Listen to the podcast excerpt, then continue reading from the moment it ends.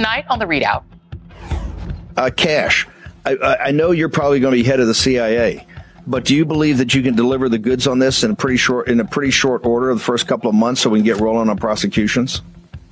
Yes. One thing we learned in the Trump administration the first go around is we got to put in all America Patriots top to bottom. And we got them for law enforcement. We got them for intel collection. We got them for uh, offensive operations. We got them for DOD, CIA, everywhere. That's Kash Patel, who might run Donald Trump's CIA. And how about Stephen Miller at the DOJ or Chief of Staff Steve Bannon? Those are just some of the people Trump would likely dredge up from the MAGA swamp if he somehow gets a second presidency. Speaking of Trump, he was back in court today, and there's new reporting on the signals from prosecutors in Georgia that they expect Trump and or his co-defendants to get prison time. Plus an update on the major scandal involving Florida's Republican Party chair and his wife, which is shining a light on the efforts by Moms for Liberty to take over school systems and control what your children can read. And we begin tonight with a clear and present danger that cannot be repeated enough. If Donald Trump gets a second presidency, the American democratic experience will cease to exist as we know it. We already know what he plans to do. First, he wants to round up, imprison, and deport 11 million migrants. Then he wants to gut the EPA, roll back environmental regulations, and, of course, a promise to drill, drill, drill till the earth literally dies. Then we will see the, de- the deployment of federal troops in major Democratic cities to shut down protests and round up unhoused people where they, alongside the rounded up migrants, will be forced into tent cities. While federal forces are busy doing that, Trump's Department of Justice will be indicting Joe Biden, his family, Democratic officials, and members of the media. The people who beat police officers and smeared feces on the walls of the Capitol during the January 6th insurrection, meanwhile, will receive full, pardons. Internationally, Trump will pull the U.S. out of NATO, abandon Ukraine, and continue to endorse the annexation of Palestinian territories. Now, you might think this is hyperbole, or that the institutional guardrails will hold, or maybe, just maybe, some fellow Republicans, assuming any of them still have spines, will somehow restrain him. Do not hold your breath. Just look at what happened last night during the fourth Republican presidential debate. Of the four candidates, only former Governor Chris Christie dared say his name or criticize his dictatorial aspirations.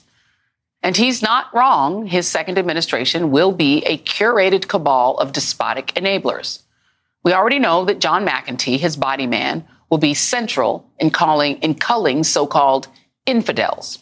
And Russell Vought, who ran the Office of Management and Budget for Trump and is currently running a policy organization which is laying the groundwork for a second Trump administration, recently explained why, telling the New York Times, what we're trying to do is identify the pockets of independence and seize them.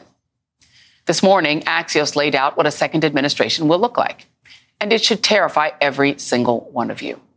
According to Axios, among those in contention for vice president are Senator J.D. Vance, Congresswoman Marjorie Taylor Greene, and Melania Trump's favorite, Tucker Carlson. Then there are the cabinet officials. Let's start with Stephen Miller, a man who promoted white nationalist books and articles, who just might be your next attorney general or in charge of immigration. You need to mobilize the U.S. military, state, federal, and local law enforcement to then carry out large scale deportations across the whole country. And then you would need to build very large staging facilities to carry out the removal. So it would be a an undertaking yep it would be greater than any national infrastructure project that we've done to date, but that's what we have to do. Then there's Kash Patel, a former Trump administration official who was once considered for CIA until people threatened to quit. Well, he could get a second crack at the job. It's probably because he agrees with Trump that former Joint Chiefs Chairman General Mark Milley should be punished for preventing Trump from launching a military attack after his 2020 loss. Chairman Milley is trying to use the media to show that the mission serves his needs. And that is the main reason he needs to go and be mm-hmm. court martialed. And there is Richard Grenell, who, as ambassador to Germany, told Breitbart that he absolutely wanted to empower other conservatives throughout Europe. He could be our next Secretary of State. And he might be the guy who, and, and who might be the one who manages the White House, you ask? It could be Steve Bannon as Trump's next chief of staff. And this kind of stuff is why. It's either us or them, but one side's going to win and one side's going to lose. No compromise. Axios is also telling us that Trump is considering JP Morgan Chase CEO Jamie Dimon, a Democrat, to head the Treasury Department because he loves billionaires, and his son in law, Jared Kushner, for Secretary of State. It is a nightmare inducing poo poo platter of enablers, sycophants, outright fascists, and nihilists. Joining me now is Anne Applebaum, staff writer for The Atlantic, and Denver Riggleman, who served as a Republican congressman and is now an independent. Thank you both for being here. Anne, I, I do want to start with you.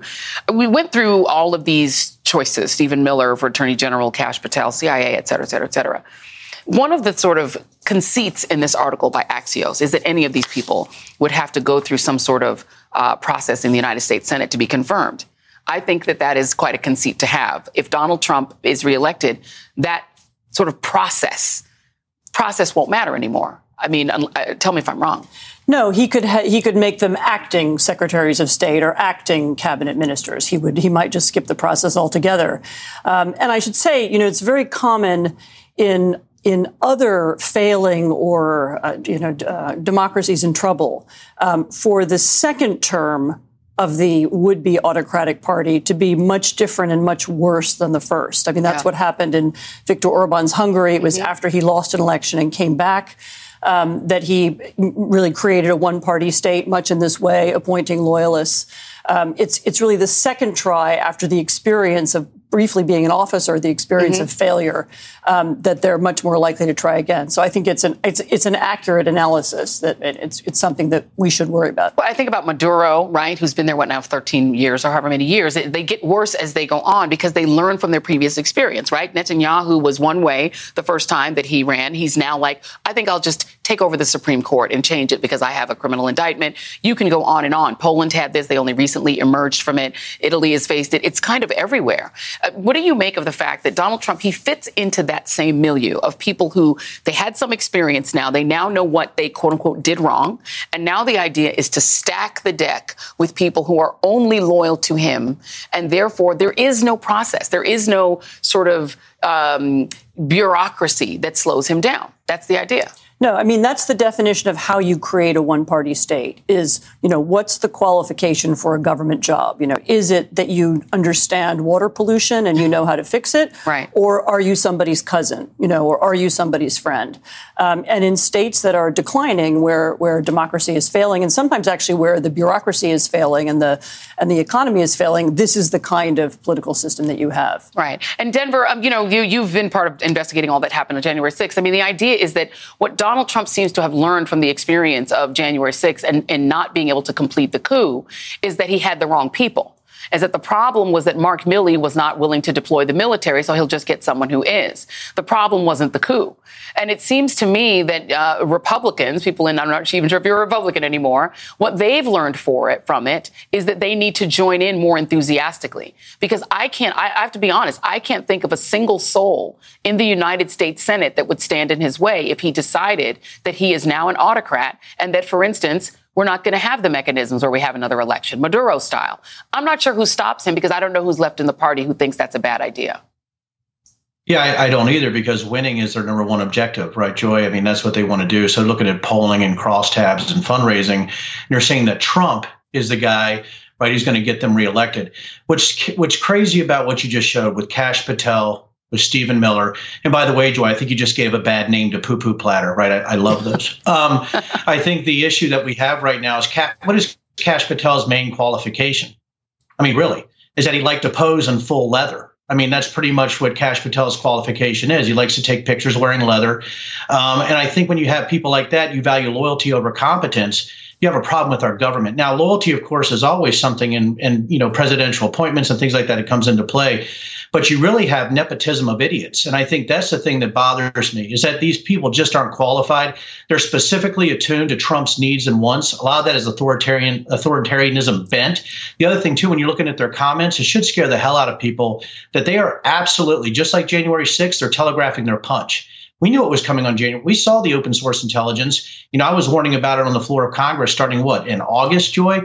So they're telegraphing their punch. Believe them what they say believe believe people in what they say to you because it's exactly what they're going to do and i think that's why we need to fight and if they want to come after people and i love what anne said also if they want to come after individuals like us or they want to try to make a loyalty component the first thing that they're trying to do it is our job to rise up and fight back and by the way there's a lot of other intelligence analysts and counterterrorism analysts and former military people out here who are happy to fight for the united states constitution well, see, that becomes the question. And, and, and I'll, I'll pose it to you because then what happens is that we then have to count on whatever institutions are left to not be full of people who are sympathetic. We do know that the Proud Boys and the Oath Keepers draw from the military, they draw from police. So then we have to say, well, what percentage of current military are willing to stop it? Who stands against it? It's, it's not clear how widespread the authoritarianism is in each of these institutions. And so we'd have to just trust that somebody stands up to it. When you look at our system, um, the sort of openness of our system. Do you see guardrails left? I, I, I, fail to see very many uh, when I just look at it. And I think that in general, the military is still strong and loyal to the Constitution. But there are some in it who are oath keepers. Yeah, I think, you know, the experience of the last administration, I mean, I think the I think the leadership of the military is clearly still loyal to the Constitution, Absolutely. and the leadership of most institutions, you know, the the um, you know the other security services and so on are as well. Um, you know, the problem is that it often takes only a minority of people. Right. Um, I mean, I would say the majority of Americans don't believe in authoritarianism, don't want autocracy, believe right. in the Constitution, and certainly the vast majority of people who work for the federal government in you know in whatever capacity. Um, the problem is that it can often take very few people. Um, it's just a few people making the wrong decisions in, in, at the wrong moment in, right. in a few places, and who are really determined to make the change. Um, and others are usually not prepared and not organized. And um, and you know, once someone has broken the Constitution, and I actually lived through this in Poland, I watched it happen. Mm-hmm. Um, once that's happened and taken place, then there isn't really even a legal way to push back because right. you know the, the the the rule rule of law has already um, has already been undermined, um, and and then people are a little bit at sea as to how to behave. As to how to behave, and and the other problem is human adaptability. You know, I've been to Cuba, and what you see is a lot of people who have adapted to autocracy rather than mm-hmm. actively fight it. Because after all, who am I? How do I fight it when it's the system, and the system is overwhelming, and a lot of people simply adapt to it, which is what scares me. There's also Denver the idea of auditioning. Um, far be it from me to play the the foolishness that uh, aired on what is it called News Nation um, the other night. This supposed um, debate. Um, for second place or for you know to be Donald Trump's fan leader of his fan club. Let me just play one person, Vivek Ramaswamy, because this this other thing that's happening is you're seeing people audition to be a part of the team. Here is his audition in which he completely lies about January 6th. Here he is. Why am I the only person on the stage, at least, who can say that January 6th now does look like it was an inside job? That the government lied to us for 20 years about Saudi Arabia's involvement in 9 11? That the great replacement theory is not some grand right wing conspiracy theory? There was there was that. Uh, at one point, Ashley Babbitt's mother had to correct him, or, or I'm sorry, not him. Sorry, I will not. Um, let me let me take that back. There was another part in which Ron DeSantis and Nikki Haley tried to sort of outbigot each other and sort of each be harder on the LGBTQ community, uh, community, et cetera, et cetera, et cetera. You had a gentleman who was sentenced for January 6th activity who claimed at his sentencing hearing that the whole thing was a conspiracy, that the CIA was behind it, and then said Ashley Babbitt wasn't even dead. And her mother in the hallway had to correct him and say, she's dead, right? So, th- so there is sort of an auditioning. What do you make of that? That that is what we're seeing here, is that people are all auditioning to join Donald Trump's team. You know, Joy, you know, watching this, you know, I saw the data for January six. And, you know, I've looked at conspiracy theories for a long time and myths and those type of beliefs. I've looked at radicalization on the war on terror. Vivek Ramaswamy, you know, what he's saying is actually dangerous. I don't think he believes any of it. I don't think he has any moral compass. compass. But false flags, they're the bastion of the most ignorant conspiracy theorists. And Vivek, well, if he believes it or doesn't, it doesn't really matter because what he's doing is going back to that radicalization cycle for people that are listening to it. And if the audition from Vivek is that he comes out and says these type of things, so he gets on Trump's good side, good side, this should chill the American public. Because when you talk about January 6th, it wasn't an inside job. It's it's proven. It's ridiculous to say that. He likes to. He always likes to step into 9/11 trutherism And when you're talking about great replacement, you're talking about one of the most racist theories out there. You know, and it really is ironic looking where Vivek Ramaswamy comes from, looking at his skin color too. The fact that he would be mentioning the great replacement theory means he's the smarmiest, one of the worst um, individuals that I've ever seen on the political stage, maybe besides Donald Trump. And you know, I don't say that lightly. Uh, Vivek Ramaswamy is dangerous is because he minds the ignorant and he minds the stupid. And that's what he does. And he's very effective at it because he's very good at translating ignorance to the masses. And it's something he's good at. Uh, unfortunately, yes. And unfortunately, we're out of time. Uh, Anne Applebaum, Denver Riggleman, thank you both very much. Thank you. And up next on the ReidOut, new reporting sheds light on prosecutors' endgame in Fulton County, confirming that they are aiming for prison sentences for Trump and his top fellow coup plotters. ReidOut continues after this. And I'm not sure that putting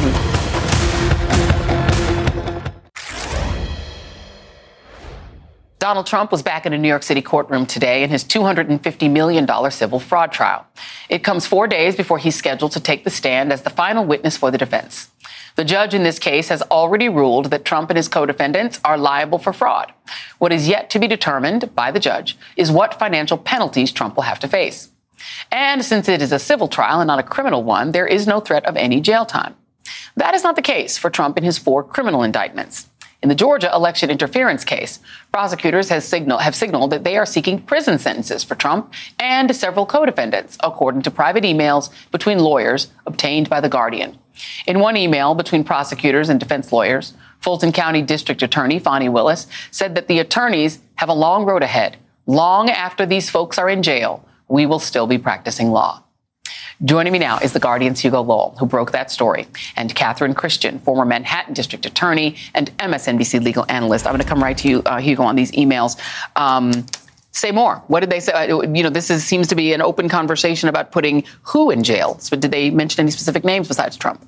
So there wasn't specific names about who they wanted to put in jail, but I think it gives you an indication of the end game that prosecutors are envisioning in this case. You know, I think several elements of this case are starting to crystallize. You know, we're moving towards setting a trial date. Mm-hmm. We now we have an idea of the kinds of people that prosecutors are happy to extend plea deals to, and that's the lens through which I see these emails, which is you know we're getting closer and closer to how these proceedings are going to unfold at trial, and the pressure is ramping up on these co-defendants who are thinking, you know, do I take a deal? Do I not take a deal? Am I going to become a cooperating witness? Because at the end, if I'm yeah. convicted, maybe there's jail on the horizon. And the people who cannot uh, try for a plea deal, of course, are Giuliani, Trump, uh, and his former chief of staff, Mark Meadows. They don't have that option. Their option is win or lose. Yeah, that was the reporting that we had um, a couple of weeks ago, which is they are looking at those three at least as people who uh, won't be offered plea deals, at least for now. You know, that could change if Mark yeah. Meadows comes back and says, you know, yeah, take my phone. I got stuff. I, that yeah. could be a little different, but at, at, present,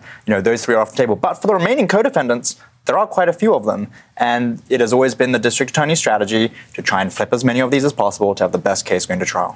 Uh, and the, the, the, idea of a timeline, Catherine, uh, that is also a bit fungible at this point. Donald Trump has filed an appeal, um, and this is in the federal election interference case. This is the Jack Smith case.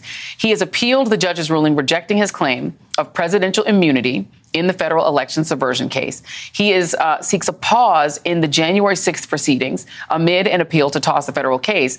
But what he wants to do is to pause everything, to basically put a, a, a stopper on everything and pause everything while this is litigated, which could mean the start date when we think of that we think of right now as March for at least one of these cases to begin could get pushed back. How likely is that?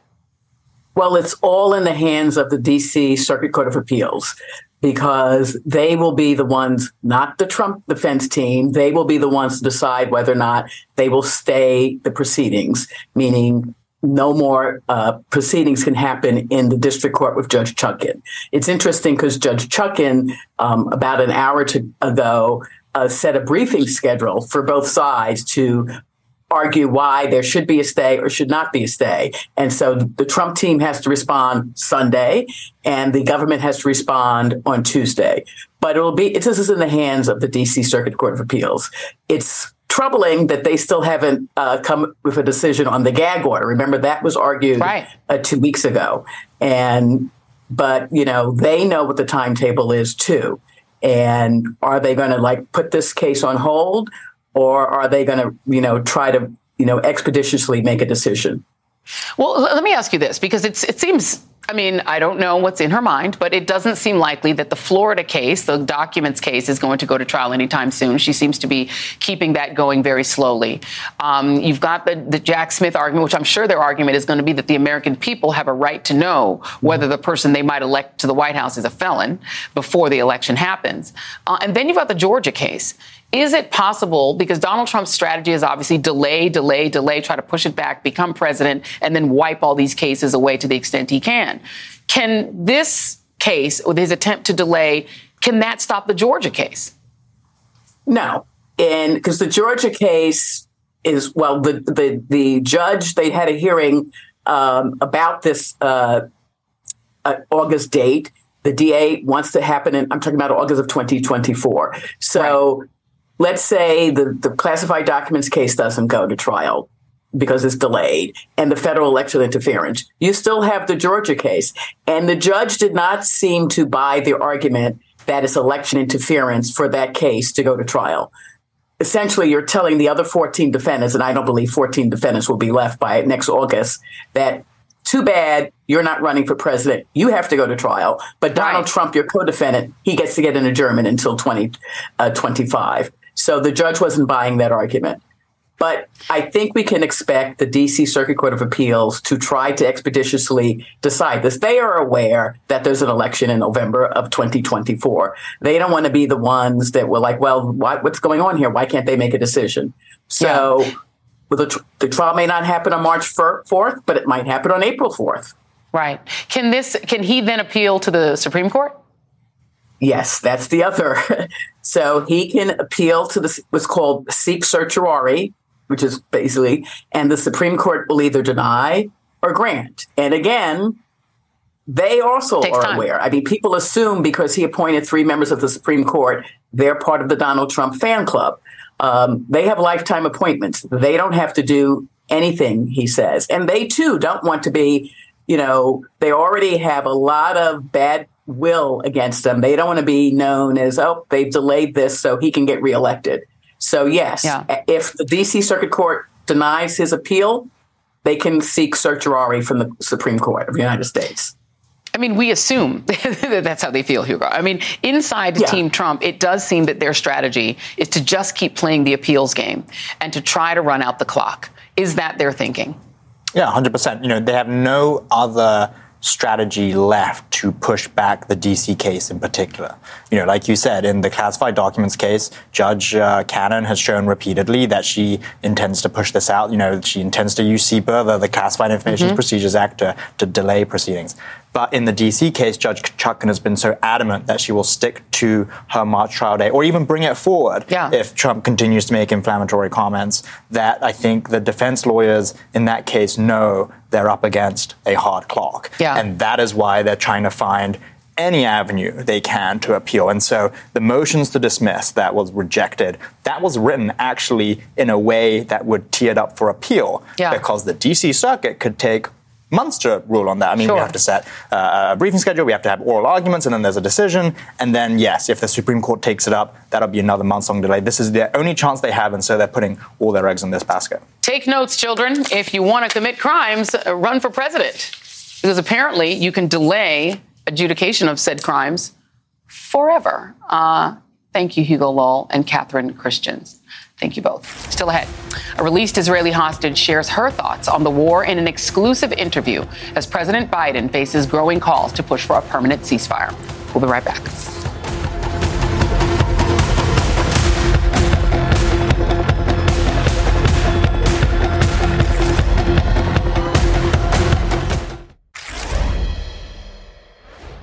As fighting rages on in the southern Gaza in the southern Gaza city of Khan Yunis. Today, the Gaza Health Ministry says the death toll in the region has surpassed 17,000.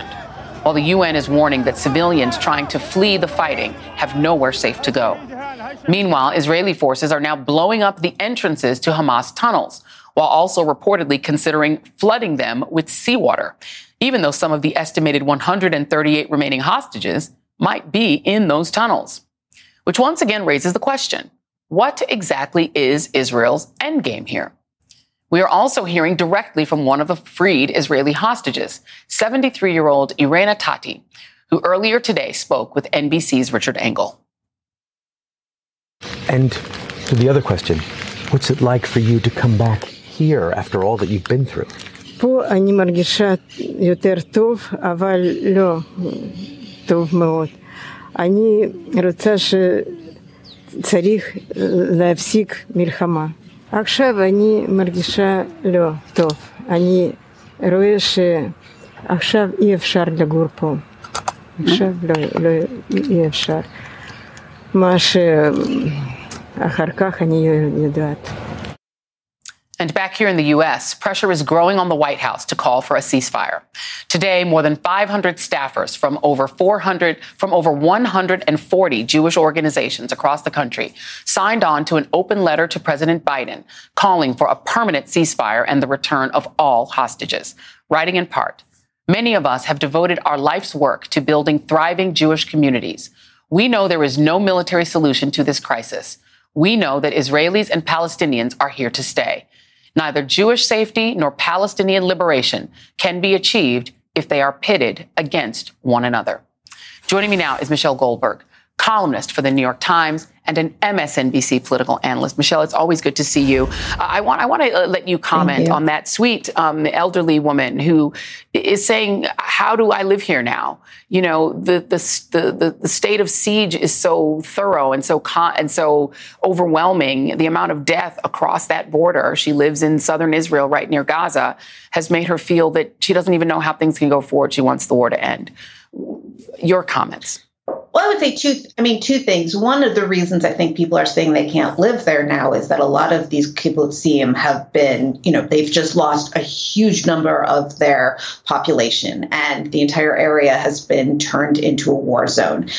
I, one of the things that is so devastating about the Hamas attacks and the war, I think, for left of center, for many left of center Jews, is that it was really the heart of the peace movement that Hamas attacked. You know, the kibbutzim, the the the kibbutz, the kibbutzim in the south are the sort of heartland of what remains of socialist labor Zionism. Yeah. You know, people who are very much opposed to the current government.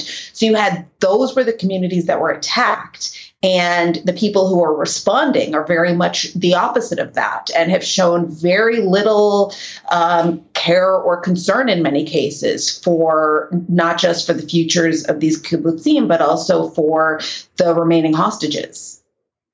And I mean, it is it is a, a, a, strange dialectic, right? I mean, you do have so many liberal Jewish groups here in the United States who are kind of part of the cornerstone of the peace movement here.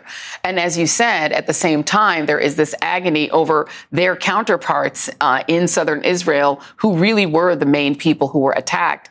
And so they're in this sort of dual mind, right? That, that, that the, the violence and the amount of death we're seeing in Gaza is heartbreaking for them as well.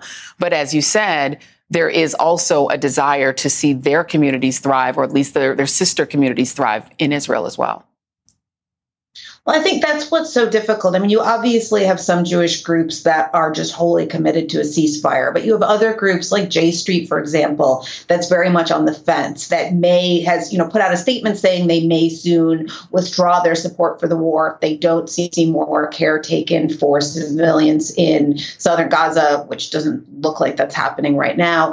But the reason that this is so agonizing is because it's not clear if, you know, if even if you could get the Netanyahu government to stop the war, which is, um, you know, which which may be fantastical, it still isn't clear what happens to the is the, the displaced people in Israel who have had to leave communities that have either been decimated because of Hamas attacks, but also are subject to continuous rocket um, barrages, and so it's I think it's really painful for a lot of liberal Jews who think that the amount of Palestinian death has become intolerable, but who also don't know what the future of Israel looks like with Hamas next door.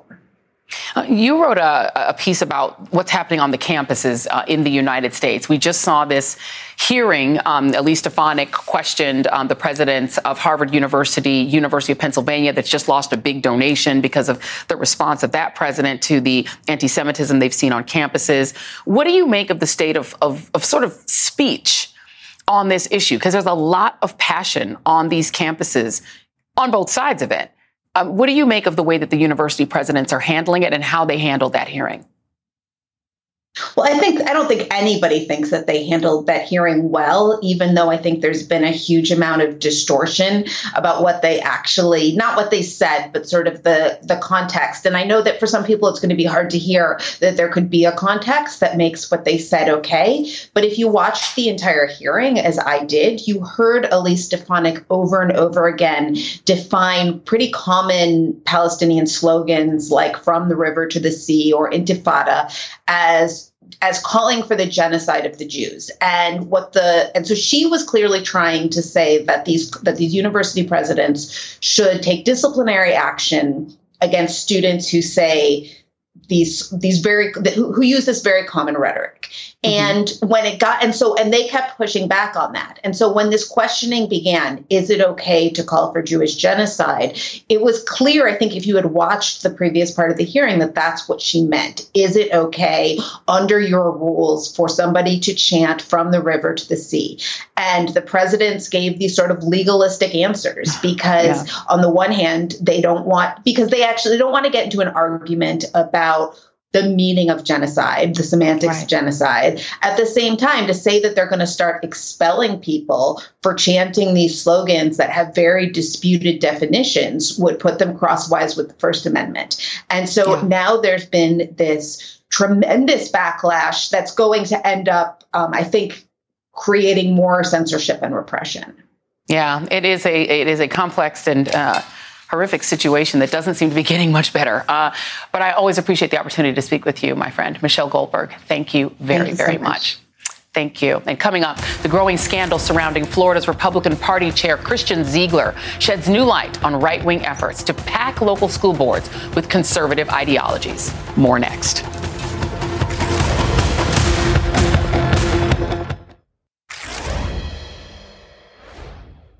Christian Ziegler, the Florida Republican chairman, is facing mounting pressure to resign from his position amid rape allegations. His wife, Bridget Ziegler, is also facing pressure to resign from her position on the Sarasota County School Board. Her fellow board member, Karen Rose, says Ziegler must step down. Bridget Ziegler has already resigned from a different position as vice president of school boards for the Leadership Institute, an organization that provides training for conservative activists. Bridget Ziegler has not been accused of any crime, but she is engulfed in the scandal nonetheless. Her husband, Christian, is accused of raping a yet unnamed woman, which he denies. According to a search warrant affidavit first obtained by the Florida Center for Government Accountability, the Zieglers admitted to police they engaged in a threesome with his accuser more than a year ago. Another consensual sexual encounter with the Zieglers and the woman was set in October. But the woman told police that Christian raped her when she refused to have sex without Bridget present. So why the ire against Bridget if she is not even named in the police complaint? Well, the scandal has many layers of messy and isn't a good look for Florida Republicans. But also, Bridget is essentially an anti-gay crusader who has now admitted to having sex at least once with another woman. In fact, here she is in 2022, standing behind Ron DeSantis when he signed the Don't Say Gay bill into law. Hypocritical much? Yes. Ziegler is a co-founder of Moms for Liberty, the very group who slings groomer accusations at gay people and is obsessed with banning books about MLK and thinks a kid's book about hugging seahorses is too risque. The group's mission is clear to take over school boards and steer local politics to the far right. Ziegler has held the seat on the Sarasota County School Board since 2014. Earlier this year, she introduced a last minute agenda item to hire an educational consulting firm called Vermillion. But the board would eventually reject her proposal. About a week later, a last minute item about hiring Vermillion showed up on a different school board agenda. This time, it was the Pennridge School Board in Pennsylvania. Huh.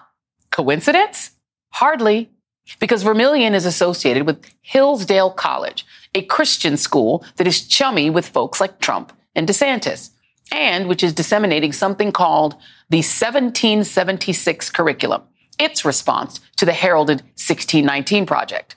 The 1776 project has been slammed by critics as littered with right wing Christian ideology and historical inaccuracies.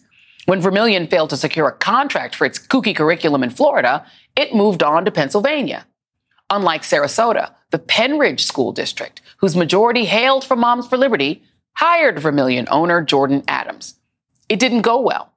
Per the Southern Poverty Law Center, from the start, there were red flags about the Vermillion education proposal and contract, which called for a consulting fee of $125 per hour, plus travel expenses. Adams's proposal, titled Education Restored, began with a letter to the school board calling on its members to remain part of the right wing movement against public education. Long story short, it turned into a huge mess. A Penrose school board member told Popular Information that Adams was amateurish and horrible. Pennridge would eventually terminate its contract, but only after an election this fall toppled the Moms for Liberty members, and Adams had already been paid $35,000 for his shoddy work. The Moms for Liberty co-founders are now scrambling to distance themselves from Bridget Ziegler and amid her and her husband's scandal. But the damage is done. And we are seeing exactly how this group plans to infiltrate American schools with folks like Jordan Adams, who in a leaked audio made his war on education abundantly clear. And we'll play that audio for you next. We have one chance at this, right? It took uh, almost 100 years for us to start playing the game, and they have a 100 year head start. Um, they, uh, if we don't make the most of this chance, we're not going to get another one. I mean, it, it, very much is a within education. It's a it's a do or die kind of moment.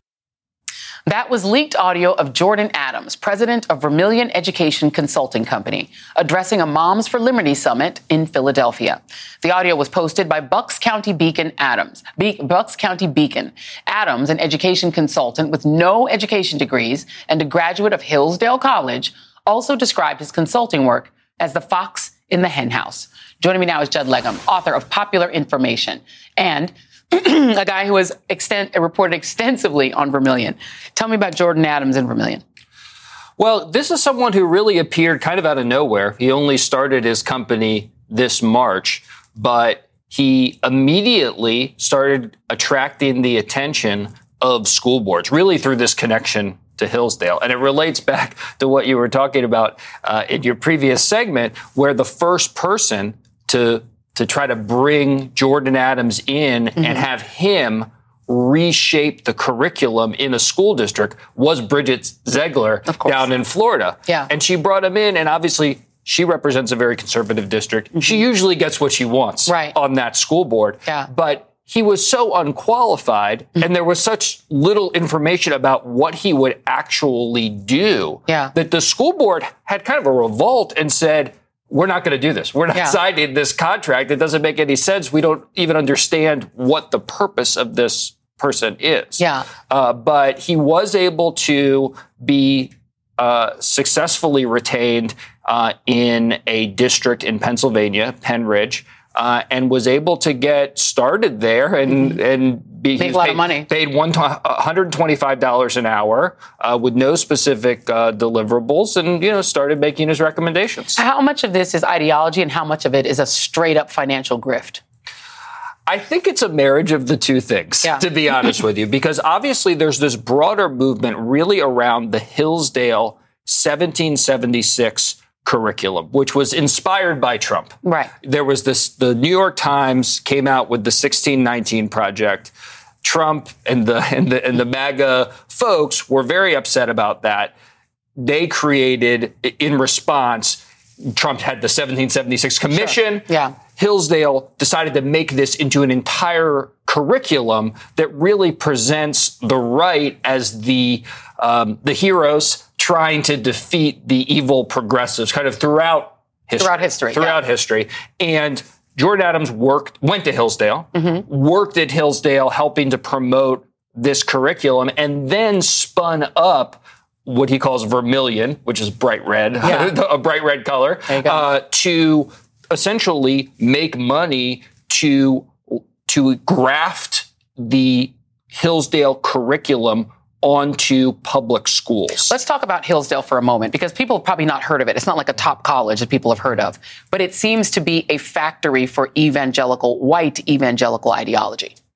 Yeah, it is. It's a very powerful institution. Uh, they attract a lot of very conservative uh, students, and they're educating those students. But more than that, they're really creating ideological warriors who, after going to Hillsdale, will then go out into the community. And that's Right. exactly what Jordan Adams did. You know, he was going out, he was teaching in various uh, schools in Texas while getting some some other um, some other uh, degrees, and then came back, worked on this uh, worked on this curriculum, and then there's an aggressive effort by the college itself to push the, the materials that they are creating uh, beyond the campus uh, and and into the broader uh, country. I mean, I think the bigger picture is that education is a multi-billion dollar business. You know, organizations like the College Board sell you all those tests, Macmillan and Company, the companies that make the tests, et cetera. Uh, I might have gotten that name wrong. I mean, th- th- this is a very lucrative business, right? And if they can break in and replace what they see as liberal elites that are pushing diversity and inclusion and no black people contributed to history and replace that with the white Christian nationalism they pre- white Christian nationalism they prefer, they both get ideologically to you know groom children to be right wingers and they also make a buck. Yeah, and that's actually Bridget Ziegler. She was upset she didn't get Jordan Adams in her district, but Yeah. when Jordan Adams signed that contract in Pennsylvania, he, she said, "This is great. He will now be able to go in and do a what he she called a woke audit of the public school." So I- I- that's that's really what she feels was going on, and that is what happened. And is that woke audit including being against I don't know threesomes? That that I don't know. That I have, would have to defer. Not that anything on. wrong with it if it's consenting adults, but just saying it's a little bit hypocritical. Judd Legum, thank you. Please come back often with your great reporting. And that is tonight's ReidOut.